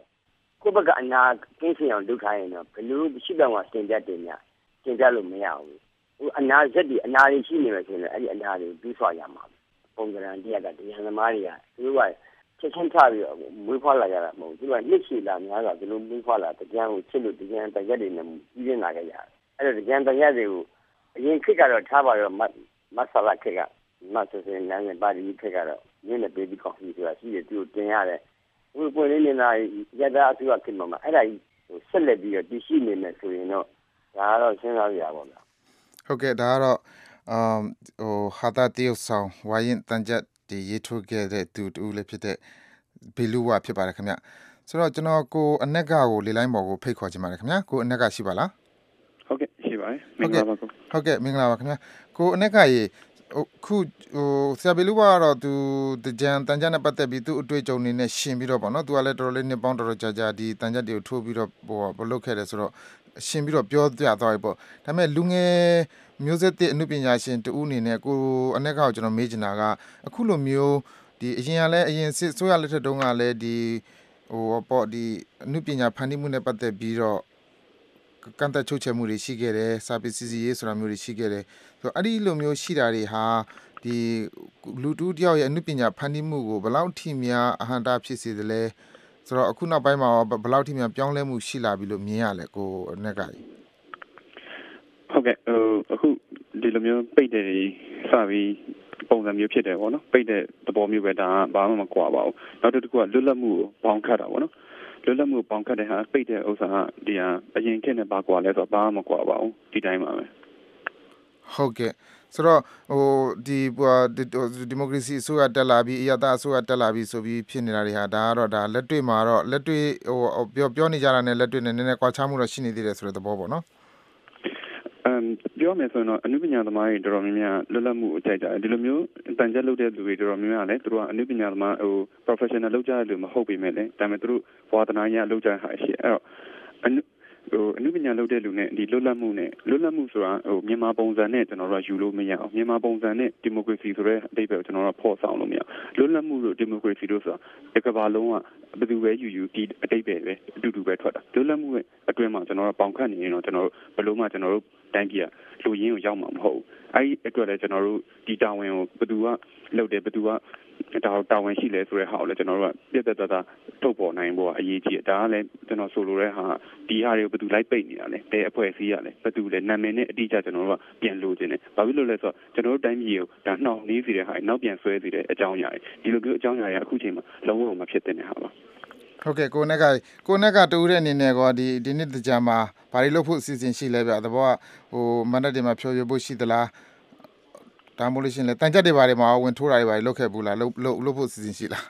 အဲတန်ချက်တွေပါရောလုပ်ဖို့အစီအစဉ်မရှိဘူးမန်တက်ကတော့မြိုင်ဟေဝန်ပန်းချန်ရှစ်မိုင်ထဲမှာကျွန်တော်ဖြောပြဖို့ရှိပါတယ်ဟိုဆဝန်ထွေ Emperor DY နဲ့ပါဟုတ်ကဲ့ကျွန်တော်အခုတလဲကျွန်တော်လေလိုင်းပေါ်ကိုမြန်မာနိုင်ငံလူငယ်များအစည်းအရုံးကဒီနေ့အတွက်ဟဟို ဒီနေ့တကြမှာတန်ကြက်တိုက်ကြမဲ့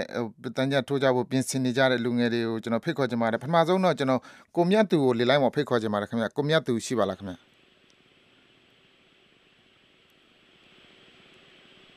ကိုမြတ်သူကြားပါလားခင်ဗျဟုတ်ကဲ့ကိုမြတ်သူကြားပါလားခင်ဗျအော်ဟုတ်ကဲ့ကိုမြတ်သူမရှိလို့ရှိရင်ကျွန်တော်တို့ကိုဇွဲရနိုင်များရှိပါမလားခင်ဗျာရှိပါဘူးဟုတ်ကဲ့ကို ဟုတ်ကဲ့ကိုဇွဲရနိုင်ကိုဇွဲရနိုင်လားခင်ဗျာအခုကဟုတ်ကဲ့ကိုကိုဇွဲရနိုင်ရေအာဆိုတော့အခုအနောက်မှာလည်းအနောက်တန်ကြက်တွေများထိုးနေလားမသိဘူးအတန်ကြားနေရဆိုတော့ကိုဇွဲရနိုင်တို့ဒီနေ့ဒီမှာတန်ကြက်ထိုးလို့ပဲခုကအနားယူပြီးတော့ခင်ဗျဟုတ်လားအော်တန်ကြက်တိုက်နေကြတာလားအာဟုတ်ကဲ့ပါခင်ဗျအခုလေးနဲ့တန်ကြက်တိုက်တာအဆုံးသတ်တာပါဟုတ်အော်ဟုတ်ကဲ့ ဟုတ်ကဲ့ကိုစွဲရနိုင်ဆိုတော့ကိုစွဲရနိုင်တို့အစီအစဉ်ကဘယ်လိုလဲအခုဒီနေ့တကြမှာကိုစွဲရနိုင်တို့လူငယ်လူငယ်တွေအခုတန်ကြတက်နေကြတယ်တန်ကြထိုးဖို့အစီအစဉ်ရှိတယ်ဆိုတော့ကိုစွဲရနိုင်တို့ကရောဆောစောကိုဘီလူကပြောတော့တဲ့အထက်မှာလည်းပါပါတယ်တင်တင်မတင်တင်ဆိုတာတော့ကိုယ့်ကိုဆုံးဖြတ်ကြပါတဲ့ဆိုတော့တန်တန်ကြဆိုတာလည်းအလွတ်ကျက်ပြီးထိုးလို့ရတဲ့အရာမဟုတ်ဘူးဆိုတော့ကိုစွဲနိုင်တို့ကကောဒီအစိုးရကသက်ဆိုင်ရာအာဏာပိုင်ဖွဲ့စည်းတွေကပြောထားသလိုကိုထိုးကြမဲ့တန်ကြစာသားတွေကိုအစိုးရရှိမှတင်ပြကြမလားအရင်ကြိုပြီးတော့ ဟုတ်ကဲ့ပါကျွန်တော်တို့ဒီဒီကူးရင်ဝင်ပေါ့နော်မြန်မာနိုင်ငံလူမျိုးများပြောင်းအစီအစဉ်နဲ့စံချက်ကိုတော့ကျွန်တော်တို့ရန်ကုန်တိုင်းတိုင်းဆိုရအဖွဲ့စံချက်စီကော်မတီကိုပြောပါတယ်ဒါပေမဲ့ကျွန်တော်တို့ရဲ့ဆန္ဒအရဆိုလို့ရှိရင်ဒီမိုကရေစီဒီဘောတော့ကျွန်တော်တို့လက်ပတ်ပြောဆိုပြန်ဝင်ကျွန်တော်တို့ရဲ့စံချက်ဆိုတာဘယ်ဖွဲ့ဒီမှာအစီအစဉ်ကိုဘယ်ဖွဲ့ဒီမှာစဉ်းစားတင်ဖို့လို့ရွေးချယ်မပါပါဘူးဒါပေမဲ့ကျွန်တော်တို့အခုကျင်းနေဆိုတာလည်းတရားဥပဒေစိုးမိုးရေးရဲ့နောက်ပြီးတော့ကျွန်တော်တို့စံချက်စာသားတွေရပြီးတော့ ဘေးဥပဖြစ်စီမှာကိုစိုးရင်လည်းအတွက်ချင်းတဲ့သဘောပါပဲဗျဟုတ်ကဲ့ပါဟုတ်ကဲ့ဆိုတော့ဒါဆိုလို့ရှိရင်ကအခုတင်လိုက်တဲ့တန်ကြက်စာသားတွေနဲ့ကိုဟိုဒွေရနိုင်တို့ထိုးကြမဲ့တကယ်လေဟိုဘောဟိုလက်ဟိုဘောမြို့ထဲမှာလှည့်ပြီးတော့နေလှည့်ပြီးထိုးကြမဲ့တန်ကြက်စာသားတွေနဲ့ဟိုဘောတထီရလည်းမဟုတ်ရင်တောင်မှဒီလမ်းကြောင်းတိုင်းသွားမယ်ဒီဟိုဘောဒီဟိုအခြေခံတိုင်းပဲသွားမယ်ဆိုတဲ့သဘောလားဟုတ်ကဲ့ကျွန်တော်တို့အခု စဉ်းစားတင်လိုက်တဲ့တန်ချက်တွေကိုရန်ကုန်တိုင်းတိုင်းဆိုရအဖွဲ့မဟာတကြံတချင်းတကြံစီစီကော်မတီက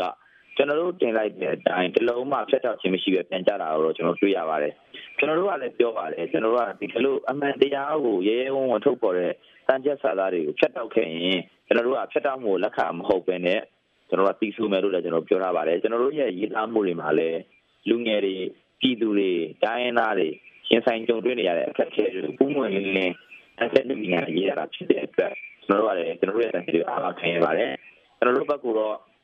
အလုံးမဖြတ်တော့ခြင်းမရှိဘူးပြန်ကြလာပါတယ်ကျွန်တော်တို့ကတော့အရင်စီမံထားတဲ့အတိုင်းပဲပြည်သူတွေကြားရေကစားမန်တက်တွေလူစီကားရဲ့နေရာတွေမှာဒီပြက်ကိုထွက်ပြေးသွားမှာပါဟုတ်ကဲ့ကျွန်တော်ကိုမြတ်သူကိုလေလိုင်းမော်တလဲဖိတ်ခေါ်ချင်ပါတယ်ခင်ဗျကိုမြတ်သူများရောက်ပါပြီလား ဟုတ်ကဲ့ရပါပြီခင်ဗျာဟုတ်ကဲ့ကိုမြတ်သူဆိုတော့ကိုဇွဲရနိုင်ကလည်းဟိုတိုင်းတာတစ်ခုတန်ကြစာသားတွေဟိုပါပေါ့စီစီရေးကိုတင်တဲ့ကိစ္စနဲ့ပတ်သက်ပြီးတော့ပြောပြပါတယ်ဆိုတော့ကိုဇွဲရနိုင်ဟိုကိုမြတ်သူအနေနဲ့ကောဟိုဟိုဟာအခုကိုမြတ်ကိုမြတ်သူတို့အဖွဲ့မှာလူငယ်တွေဘယ်နှစ်ယောက်လောက်ပါပါသလဲအာဘယ်လိုများဟိုဟာပေါ့စူးစီးမိကြတာပါလဲဒီတန်ကြထိုးဖို့အတွက်ဘယ်လိုများဖြစ်သွားတာပါလဲအဲ့ဒါလေးနည်းနည်းပြောပြပါလားဟုတ်ဟုတ်ကဲ့ဟိုကျွန်တော်တို့အဖွဲ့မှာတော့ဟိုလူငယ်အင်အား40လောက်ရှိပါတယ်ခင်ဗျာဟုတ်ကဲ့ ဟောပါဒီလူငယ်အရင်ပထမနှစ်တွေလည်းလုပ်ပြရတယ်ပေါ့နော်ခုနှစ်ကတော့ကျွန်တော်တို့ဟောပါဟို online ကတက်ရှင်ပြီးတော့နောက် translate တွေပေးတာတော့တက်ရှင်တော့လူငယ်တွေချိန်ထည့်မိတာပါဟုတ်ကဲ့ဟုတ်ကဲ့ကိုမြတ်သူဟုတ်ကဲ့ကိုမြတ်သူဆိုတော့အခုဒါဆိုလို့ရှိရင်ဒီကိုမြတ်သူတို့အဖွဲ့ကဒီမြန်မာနိုင်ငံလူငယ်များအစည်းအဝေးဥဆောင်ပြီးလုပ်တဲ့ဒီတန်ကြအဖွဲ့ဟာဒီရန်ကုန်မြို့မှာရှိတဲ့ရေကစားမတက်တွေကိုလဲ့မှာလဲ့ဖို့ပဲလားဒါမှမဟုတ်တခြားတခြားမြို့နယ်တွေဘာတွေမှာအဖွဲ့ခွဲတွေဘာတွေဖွဲ့ပြီးလုပ်ကြတာမျိုးတွေဘာတွေရှိသလား ဟုတ်ကဲ့ကျွန်တော်တို့ဟိုကျန်တဲ့ data တွေမှာတော့အဖွဲ့ပွဲတွေရောရှိပါတယ်ကျွန်တော်တို့ကအခုအဖွဲ့ပွဲတွေရောအကုန်လုံးရန်ကုန်မှာပေါ့နော်ကျွန်တော်တို့အဖွဲ့ပွဲတွေကတော့ရဲကူးမျိုးနယ်မှာလည်းရှိပါတယ်ခင်ဗျာဒီဒီပဲရောနဘတ်တာမှာလည်းရှိပါတယ်ခင်ဗျာအဖွဲ့နေအဖွဲ့တွေကဟိုဟာအဖွဲ့ဝင်တွေရောစုပေါင်းပြီးတော့ကျွန်တော်တို့ရန်ကုန်မှာအခြေစိုက်ပြီးတော့ရန်ကုန်မြို့မှာထုတ်ပြီးမှာပါပါခင်ဗျာဟုတ်ကဲ့အခုဟိုဟာကျွန်တော်ကိုဇွဲရနိုင်ကိုတခုလေးပြန်မေးချင်ပါတယ်ကိုဇွဲရနိုင်စောစောစာသားတွေနဲ့ပတ်သက်ပြီးတော့တင်ပြတဲ့နေရာမှာ ဟိုအကုန်ကြီးမဟုတ်တော့မှအခုဥပမာလေးပေါ့နော်နည်းနည်းလေးသဘောလူတို့ရဲ့ခန်းစားချက်တွေတင်ပြရတယ်ပြည်သူလူတို့ရဲ့ဟိုပေါ့အခက်အခဲတွေကိုဒီတန်ကြကတစ်စင်တင်ပြမယ်ဆိုတော့စာသားလေးတစ်ပိုက်ကလေးပဲဖြစ်ဖြစ်ဒါမှမဟုတ်လေတစ်ပိုက်နှစ်ပိုက်လောက်ပြောပြလို့ရမလားဘယ်လိုမျိုးစာသားတွေဖြစ်မလဲဆိုတော့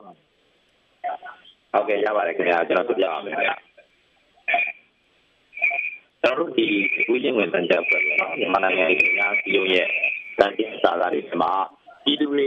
အထူးသဖြင့်လူငယ်အစည်းအဝေးဖြစ်တဲ့အတွက်ကျွန်တော်တို့လူငယ်တွေပေါ့ဗျာလူငယ်တွေရင်ဆိုင်ကြုံတွေ့ရတဲ့အချက်အခဲတွေအဓိကအားဖြင့်တော့ဟောတက္ကသိုလ်ကျောင်းကဝေးလိုက်တာသွားရရတာပတ်ပတ်မောပဲဆိုတဲ့စာသားလိုဟာမျိုးတွေနောက်ဒီဒီဒီပိုင်းစံတက္ကသိုလ်ကျောင်းမှာရက်တော့ဖြစ်ဖို့ဆိုတဲ့မျိုးကျွန်တော်တို့ငယ်တွေဆိုင်တဲ့အချက်တွေပါပါတယ်နောက်ပြီးတော့ပြည်တော်စုဝန်ကြီးကပြောတဲ့ immediate short စားဖို့ကျွန်တော်တို့အကြောင်းအရာကိုကြည်ရွယ်တဲ့အာကျွန်တော်တို့ ဒီတမြောက်ကတ်ထားတဲ့သင်းလေးတွေပါပါတယ်။အဲကျွန်တော်တို့သိချာထည့်ထားတာကတော့ဟိုစီကင်းကိုကြီးပြီးသွားပြီဒီကွင်းကြီးပါလုံးပါလေတော့ကပ်ပြီးတော့မထားသိချင်းရုပ်ပုံကြီးကျိုးဆောင်ပေးပါမြမအားကစားကဘာကိုလွှမ်းမလွှမ်းနိုင်ပဲလွှမ်းနေရတော့ဆိုရဲအကြစာသားတွေကိုလည်းကျွန်တော်အမှန်တရားနဲ့လာယုံကြီးတွေဖြစ်အောင်ကျွန်တော်တို့သိချာကိုရေးသားထားပါတယ်ဟုတ်ကဲ့ဟုတ်ကဲ့ဟိုအခုလေလိုက်မှာမှာကောမရှားရမုံများရှိပါသလားခင်ဗျာ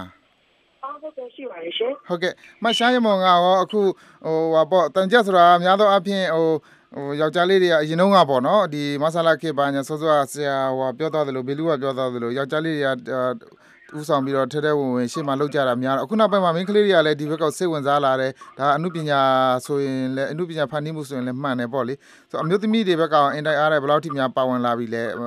ညီမတို့ဘက်က ဟုတ်ကဲ့ညီမတို့ကမှတော့အမျိုးသမီးဟိုညီမတို့ကမြန်မာနိုင်ငံလူမျိုးများအစည်းအရုံးဆိုတော့ဒီအမျိုးသမီးအဖွဲ့ဝင်တွေရှိရပါတော့အဲဒါကြောင့်ဒီတန်တဲ့ဒီကမှာတော့ညီမတို့ဖွဲ့ရအမျိုးသမီးအကုန်လုံးပါဝင်တယ်အဲ့လိုပါဝင်ရစီပါဝင်လုပ်တာပါတော့ဟုတ်ကဲ့ဟုတ်ကဲ့ဖုန်းလိုင်းတွေကလည်းတိတ်တိတ်မကြည့်တိတ်မကြည့်ဘူးဖြစ်နေတယ်ကောင်းကောင်းကောင်းကောင်းကြားရလားမသိ ဟုတ်ကဲ့ကြားပါပါရှင်ဟုတ်ကဲ့ဟုတ်ကဲ့ဆိုတော့အခုဒီနေ့မှာညီမဟိုအမျိုးသမီးကဏ္ဍဟိုစောစောကိုဟွာတော့ဇွဲရနိုင်ကတော့ပြောသွားတယ်ဟိုလူငယ်တွေကြုံတွေ့နေရတဲ့ဟိုဟိုပါပေါ့နော်အခက်အခဲလေးတွေကြောင်းတက်ရတဲ့ကိစ္စဘာညာပါဝင်ပေါ့ဒါပေမဲ့ဒီဟို gender issue တွေဘာတွေရောညီမတို့ဘက်ကနေတင်ပြဖို့ရှိသလားအခုလိုမျိုးဒီဟိုအမျိုးသားအမျိုးသမီးကိစ္စတွေဟိုမညီမျှမှုတွေဘာတွေရှိတာတွေဘာတွေကိစ္စတွေရောဟုတ်ကဲ့ရှိပါတယ်ဟို ဒီမှာဒီမှာမြို့သားနေကိုခွဲတောင်းမှုရှိတဲ့နဲ့အကောင်လုံးကလူတန်းလူနေများစွာနေပေါ့နော်အဲ့လိုမျိုးကြောင့်လေးလို့ဒီလိုမျိုးမျိုးသမီးတွေကပါဝင်ပြီးတော့ဒီလိုပြည်သူတွေရဲ့အခက်အခဲကျင်းကြတဲ့အနေနဲ့မျိုးသမီးတွေပါဝင်ရခြင်းဖြစ်ပါတယ်ရှင်ဟုတ်ကဲ့ဟုတ်ကဲ့ကိုမြတ်သူကိုလည်းကျွန်တော်တခုတစ်ခါတစ်ခါလည်းပေးချင်ပါသေးတယ်ကိုမြတ်သူရှိပါလားဟုတ်ကဲ့ဟုတ်ကဲ့ခင်ဗျာဟုတ်ကဲ့ကိုမြတ်သူရေဆိုတော့အခုလိုမျိုးတန်ကြထိုးတာတွေဟာအရင်တုန်းကတော့တော်တော်လေးဟိုဟိုပါပေါ့ဟို popular ဖြစ်ခဲ့တယ်ပဲဆိုကြပါစို့เนาะဘန်စကားနဲ့ပြောမယ်ဆိုလို့ရှိရင်ဒီမဆလာခေပါညာဆိုလို့ရှိရင်အရင်တော့ဒါပေမဲ့ဒီနောက်ပိုင်းဒီတမတော်အစိုးရတက်လာပြီးတဲ့နောက်ပိုင်းမှာတော့တန်ကြတွေပိတ်ပစ်တာဘာညာဒီကြောင့်ဒီတန်ကြတွေဟာလူငယ်တွေကြားထဲမှာပျောက်ကွယ်လူလူနီးနီးဖြစ်သွားပြီးတော့မှအခုတခါပြန်ပြီးတော့ပြန်ပြီးတော့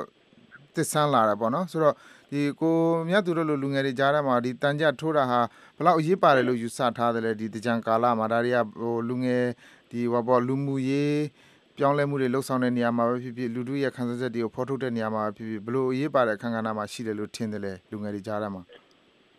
ဟုတ်ကဲ့လူငယ်တွေကတော့ဒီကြိမ်ပြလို့ရှိရင်တော့ပြောချင်းကြတာပြောတော့နော်ဒါပေမဲ့ဒီစံချက်ဆိုတာကတော့ဒီဒီလူလူတွေရဲ့ဖြစ်ပြနေတဲ့စေတနာတွေကိုလူငယ်တွေကအမှုပညာနဲ့ကြားခံပြီးတော့ထုတ်ပြမှာပေါ့ဟုတ်ကဲ့ဟုတ်ကဲ့ဟုတ်ကဲ့ကိုအနက်ကလည်းရှိပါလားခင်ဗျကိုအနက်က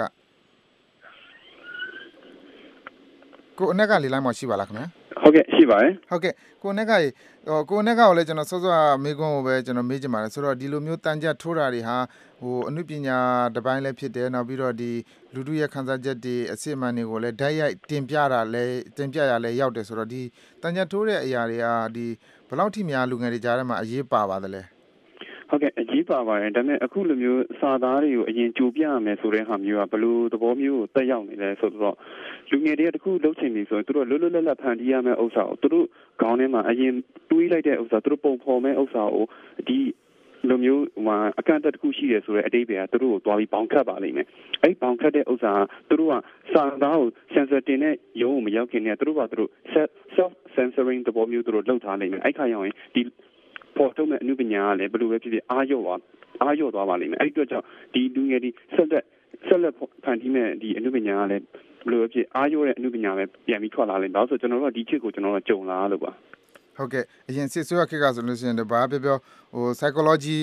psychologically ကိုမှဒီဒီအကြီးကငါစဉ်းစားမှလွတ်ပါမလားဆိုတဲ့အတွေးနဲ့ကိုအနက်ကတော့သချင်းစာသားတွေရေးနေအဲ့လိုပဲစဉ်းစားပြီးရေးခဲ့ရတာပေါ့ ဟုတ်ကဲ့ပါကိုအဲ့လိုပါကျွန်တော်တို့ကတခုခုရေးတော့မယ်ဆိုတာနဲ့ဒီစာသားကရေးတဲ့မရေးတဲ့ဆိုတဲ့ဟာကိုယ့်ဟာကိုယ်ဘောင်ခတ်ထားလိုက်ရတော့အဲ့တော့ကျွန်တော်တို့လွတ်လပ်မှုဆိုတဲ့အရာထဲမှာကျွန်တော်တို့ကဘောင်ချင်းချင်းလေးနဲ့ပဲကျွန်တော်တို့ကလွတ်လပ်မှုကိုကျင့်လိုက်ရတယ်ဟုတ်ကဲ့ဟုတ်ကဲ့ကိုဇွဲရနိုင်ရေဆိုတော့အခုဒီလိုမျိုးကိုအနက်ကထောက်ပြသလိုမျိုးဒီဟိုကိုဇွဲရနိုင်တို့အနေနဲ့စာသားတွေမတင်ငင်ကြတဲ့ကိုကဒီကိုကစကားခံထားတယ်ခင်ဗျားတို့စင်စာအဖွဲ့ကိုတင်မိမယ်လဲခင်ဗျားတို့ ဘလို့ပဲဖြတ်ဖြတ်မဖြတ်ဖြတ်ကျွန်တော်တို့ကတော့ဒီစာသားအတိုင်းပဲလွတ်မယ်ဆိုတော့အတွေးခေါ်ရှိပေမဲ့လဲတစ်ဖက်မှာဒါအောင်မတင်ခင်မှာကိုဘက်ကဒီအာငါတို့ဒါကြီးကဒီစာသားထည့်လိုက်လွတ်ပါမလားဆိုတာမျိုးဒီတချင်းရေးကြဒီတန်ကြက်တွေရေးကြတဲ့လူငယ်တွေကြားထဲမှာအဲ့ဒီအတွေးခေါ်မျိုးရော psychologically ခေါင်းထဲမှာဝင်တာမျိုးရှိသလားဟုတ်ကဲ့ပါခင်ဗျာကျွန်တော်တို့ခုနဒီကကိုနက်ကပြောသွားသလိုပေါ့ကျွန်တော်တို့ဒီ တန်တက်စင်စာမတင်မီမှာကျွန်တော်တို့အဖွဲ့ရင်းမှာကြိုတင်တိုင်ပင်မှုတွေရောရှိရပေါ့အဲ့လိုရှိတဲ့အခါမှာငါတို့တင်လိုက်တဲ့တန်ချက်ကိုသူတို့ကခွင့်မပြုခဲ့ရင်ဆိုတဲ့ဟာတွေလည်းပါတယ်နောက်ပြီးတော့ဒါကိုတင်လိုက်ရင်သူတို့ကဖြတ်မှာပဲဆိုတဲ့စိတ်တွေလည်းကျွန်တော်တို့ဖြစ်ခဲ့တယ်ပေါ့ဟိုစိတ်ထဲမှာတော့တန်ချက်ကိုစဉ်းစားတင်ရမှာတော့ဗျာဟိုအနေနဲ့ပြောရရင်ကျွန်တော်ကသဘာဝလည်းမကြောက်သဘောလည်းမကြောက်ဒါပေမဲ့ကျွန်တော်တို့အဖွဲ့ဝင်တွေထဲမှာလူငယ်ဖြစ်တဲ့ လူငယ်တွေဖြစ်တဲ့အတွက်လူငယ်တွေအကြောက်တရားရှိတယ်ကျွန်တော်တို့အဲ့အကြောက်တရားကိုရအောင်တွန်းလှန်နေတဲ့အချိန်မှာကျွန်တော်ကတရားဥပဒေစိုးမိုးရေးရှိတော့လည်းကြည်တာအပြင်ကိုလူငယ်တွေရဲ့စိတ်တွေကိုလည်းလူပညာနဲ့သိချအောင်နှုတ်ဆွပေးခြင်းကျွန်တော်ကြိုလုပ်တာကျွန်တော်တို့မှာတော့ခုနကကိုနက်ကလည်းပြောတော့အဲ့ဒီအကိုလည်းမေးသလိုကျွန်တော်တို့မှာကြိုပြီးစိုးရိမ်မှုတွေတော့ရှိခဲ့ပါတယ်တခြားတန်ချက်အဖွဲ့တွေကိုကျွန်တော်ပြောလို့ရမယ်ကျွန်တော်တို့ရဲ့ဒီမြန်မာနိုင်ငံလူငယ်များအစည်းအရုံးတန်ချက်အဖွဲ့မှာတော့ဒီတန်ချက်စင်ဆာတင်ငန်းဒီမှာကျွန်တော်တို့က ကျွန်တော်တင်လိုက်မဲ့စာသားတွေကိုဖြတ်တောက်လိမလားဆိုတော့စိုးရိမ်မှုတွေရှိခဲ့တယ်ဒါပေမဲ့လည်းကျွန်တော်တို့ကဖြတ်တောက်ခြင်းဖြတ်တောက်ပါစေရအောင်လုပ်မယ်ဆိုတဲ့စိတ်ကိုထားပြီးတော့ရန်ကုန်တိုင်းဆိုရဖို့ရုံးသွားပြီးတော့စင်ဆာတင်ခဲ့ပါတယ်ဟုတ်ကဲ့ပါဟုတ်ကဲ့ဆိုတော့ဟိုနောက်ဆုံးမိကွန်းလေးကိုဇွဲရနိုင်ပဲကျွန်တော်ဆက်မေးချင်တာဒီတန်ကြက်တွေဟာဒီမြန်မာလူမှုအတိုင်းဝိုင်းမှာဘလောက်အရေးပါတဲ့အခမ်းကဏ္ဍမှာရှိတယ်လို့စိတ်ထဲမှာခံယူထားတယ်ကိုဇွဲရနိုင်တူတယ်ပဲဖြစ်ဖြစ်လူဒီလုံနေကြတဲ့ကိုဇွဲရနိုင်တို့ရဲ့မြန်မာနိုင်ငံလူငယ်များအစည်းအရုံးအဖွဲ့အနေနဲ့ပဲဖြစ်ဖြစ်ပေါ့ ဟုတ်ကဲ့ပါကျွန်တော်တို့တန်ကျက်စာသားမှာလည်းကျွန်တော်တို့တန်ကျက်တချင်းဖြစ်ကျွန်တော်ဖြေးထားပါတယ်တန်ကျက်ဆိုတာမြန်မာတို့ရဲ့ဒီမိုကရေစီတက်ပါတယ်ရှေးကလေးကတေဆိုလာတဲ့ယဉ်ကျေးမှုလည်းဖြစ်ပါတယ်တန်ကျက်တွေကိုတင်းရင်ကြက်ရင်ပြည်သူတွေလည်းမုန်းကျက်တယ်ဆိုတာကိုကျွန်တော်ထားပါတယ်ကျွန်တော်တို့ခံယူထားတာကတော့တန်ကျက်လူပညာဆိုတာမြန်မာရှိုးရဒီမိုကရေစီဖြစ်တယ်ဆိုတာကိုကျွန်တော်တို့ယုံကြည်ပါတယ် လွတ်လပ်စွာပြောဆိုပိုင်ခွင့်ကိုအပြည့်အဝဆုံးအာမခံပေးထားတဲ့ရှိုးရအမှုပညာဒီမိုကရေစီတစ်ခုဖြစ်တယ်ဆိုတော့အပြည့်အဝလက်ခံထားပါတယ်။ဒါကြောင့်ကျွန်တော်တို့ကတော့မြန်မာလူမှုအတိုင်းဝိုင်းမှာတန်ချက်ဆိုတာဟိုးရင်နေရာရှိခဲ့တယ်။ဟိုစနစ်ဆိုးတစ်ခုကြောင့်ဟိုကျွန်တော်တို့ပြည်သူကိုပြည်သူကိုကြောက်တဲ့လူတချို့ကြောင့်တန်ချက်ကမိမိန်ခဲ့ရပေမဲ့လည်းအခုအချိန်မှာပွင့်လင်းလာတဲ့ခေတ်ဒီမိုကရေစီဆိုရခေတ်မှာတော့ကျွန်တော်တန်ချက်တွေကပြန်ပွင့်လင်းလာပြီ2014မှာစဉ်းစားတင်ရပြီမဲ့2015မှာတန်ချက်တွေကိုလွတ်လပ်စွာ စီဆိုရမယ့်အချိန်ရောက်မှလို့မျှော်လင့်တယ်တန်ချက်ကိုစဉ်းစားမစစ်တော့တယ်လို့တန်ချက်ထိုးတဲ့အဖွဲ့တွေကလည်းတာဝန်ယူမှုတာဝန်ခံမှုနဲ့လူမျိုးရေးဘာသာရေးပြည်ပလိုမျိုးတွေကိုရှောင်ရှားပြီးတော့ဟိုအချင်းချင်းအပြန်အလှန်နားလည်မှုတွေနဲ့တန်ချက်ကို တို့လည်းလည်းပုံမှန်လည်းလည်းထိုးဖို့ဖြစ်ရဖို့လည်းကျွန်တော်မျှော်နေတယ်။ဟုတ်ကဲ့ပြောနေတာတော့မြန်မာလူမျိုးမြန်မာနိုင်ငံရှိနေတဲ့တန်ချက်ဆိုတဲ့လူပညာရှိနေုံမှာတော့ကျွန်တော်သိကြပါတယ်ဟုတ်ကဲ့ခင်ဗျာကျေးဇူးတင်ပါတယ်တန်ကြက်ဆိုတာဟိုတချို့ပြောကြတာ hip hop ဆိုတာလည်းဗမာတန်ကြက်ပါပါပဲလို့ပြောကြတာလည်းရှိတယ်ဆိုတော့ဒါနှစ်ခုကတော့တဖြည်းဖြည်းနဲ့တော့နိစ္စမှုတော့ရှိတယ်လို့တော့ကျွန်တော်ဆိုရမှာပါပဲခင်ဗျာကျေးဇူးတင်ပါတယ်အားလုံးဝင်ပြီးတော့ဆွေးနွေးပေးကြတဲ့အတွက် ကိုစုံဝင်းလိုင်စီစဉ်ပြီးထုတ်လုပ်သူမဆုမနဲ့အတူတင်ပြခဲ့တဲ့အင်္ဂါညာချန်ဓာတ်ရိုက်လေးလိုင်းအစီအစဉ်ဖြစ်ပါတယ်ရှင်။အခုကတော့အင်္ဂါနေ့ညပိုင်းအစီအစဉ်တွေမပြီးဆုံးသေးခင်ကြံနေသေးတဲ့အချိန်အတွင်းမှာသတင်းအချင်းချုပ်ကိုမအေးတနာကျော်ကကြီးညာပေးမှာပါ။ မြန်မာနိုင်ငံမှာရိုဟင်ဂျာမွတ်စလင်တွေပေါ်မှာဆက်ဆံမှုဟာလူသားမျိုးနွယ်ပေါ်မှာကျူးလွန်တဲ့ပြစ်မှုမြောက်နိုင်တယ်လို့ကုလသမဂ္ဂရဲ့မြန်မာနိုင်ငံဆိုင်ရာလူ့အခွင့်အရေးအထူးကိုယ်စားလှယ်ကပြောပါတယ်။တစ်ချိန်တည်းမှာပဲဒီမြန်မာနိုင်ငံရခိုင်ပြည်နယ်တွင်းကလူမှုအဝင်းဝိုင်းတွေအားလုံးအတွက်လူလူချင်းစာနာမှုဆိုင်ရာအကူအညီတွေချက်ချင်းပြန်ပေးနိုင်မှုအရေးတကြီးလှုပ်ဆောင်မှုဗြိတိန်နိုင်ငံသားရေးဝန်ကြီးဌာန FCO နဲ့နိုင်ငံတကာဖွံ့ဖြိုးတိုးတက်ရေးဌာန DFID တို့ကပူးတွဲပြီးတော့တောင်းဆိုသွားကြပါတယ်။ အမေရိကန်နဲ့မဟာမိတ်အာရှနိုင်ငံတွေနဲ့တရုတ်နိုင်ငံကြားမှာပြည်ပခါတွေရှိလာမယ်ဆိုရင်အမေရိကန်အနေနဲ့မဟာမိတ်နိုင်ငံတွေဘက်ကအကာအကွယ်ပေးသွားမှာဖြစ်တယ်လို့တရုတ်ကာကွယ်ရေးဝန်ကြီးနဲ့တွေ့ဆုံပြီးမှအမေရိကန်ကာကွယ်ရေးဝန်ကြီးကသတိပေးပြောကြားသွားပါတယ်ရှင်။။ သတင်းချင်းချုပ်ကိုမအေးတနာကျော်ကြီးညာပေးခဲ့တာဖြစ်ပါတယ်ဒီညအတွက်အစီအစဉ်ထုတ်လို့ရမှုကတော့မဆုမွန်ဖြစ်ပါတယ်ရှင်အင်ဂျင်နီယာကတော့ TN1 ဖြစ်ပါတယ် VOA American အတန်မနဲ့ခင်းမြန်မာဘာသာအစီအစဉ်ကိုမြန်မာစံတော်ချိန်မနေ့6နာရီကနေ9နာရီအထိလိုင်းဒိုမီတာ24 32 39တို့ကနေဖမ်းယူနာဆင်နိုင်ကြပါတယ်ရှင်တော်ရရှင်များနဲ့တကွမြန်မာပြည်သူပြည်သားအပေါင်းရှင်လန်းချမ်းမြေ့ကြပါစေ VOA ကိုနားဆင်ခဲ့ကြတဲ့အတွက်လည်း VOA ဝိုင်းတော်သူဝိုင်းတော်သားများကအထူးပဲကျေးဇူးတင်ရှိပါတယ်ရှင်ကျမကတင်ကြထိုက်ပါ Bye.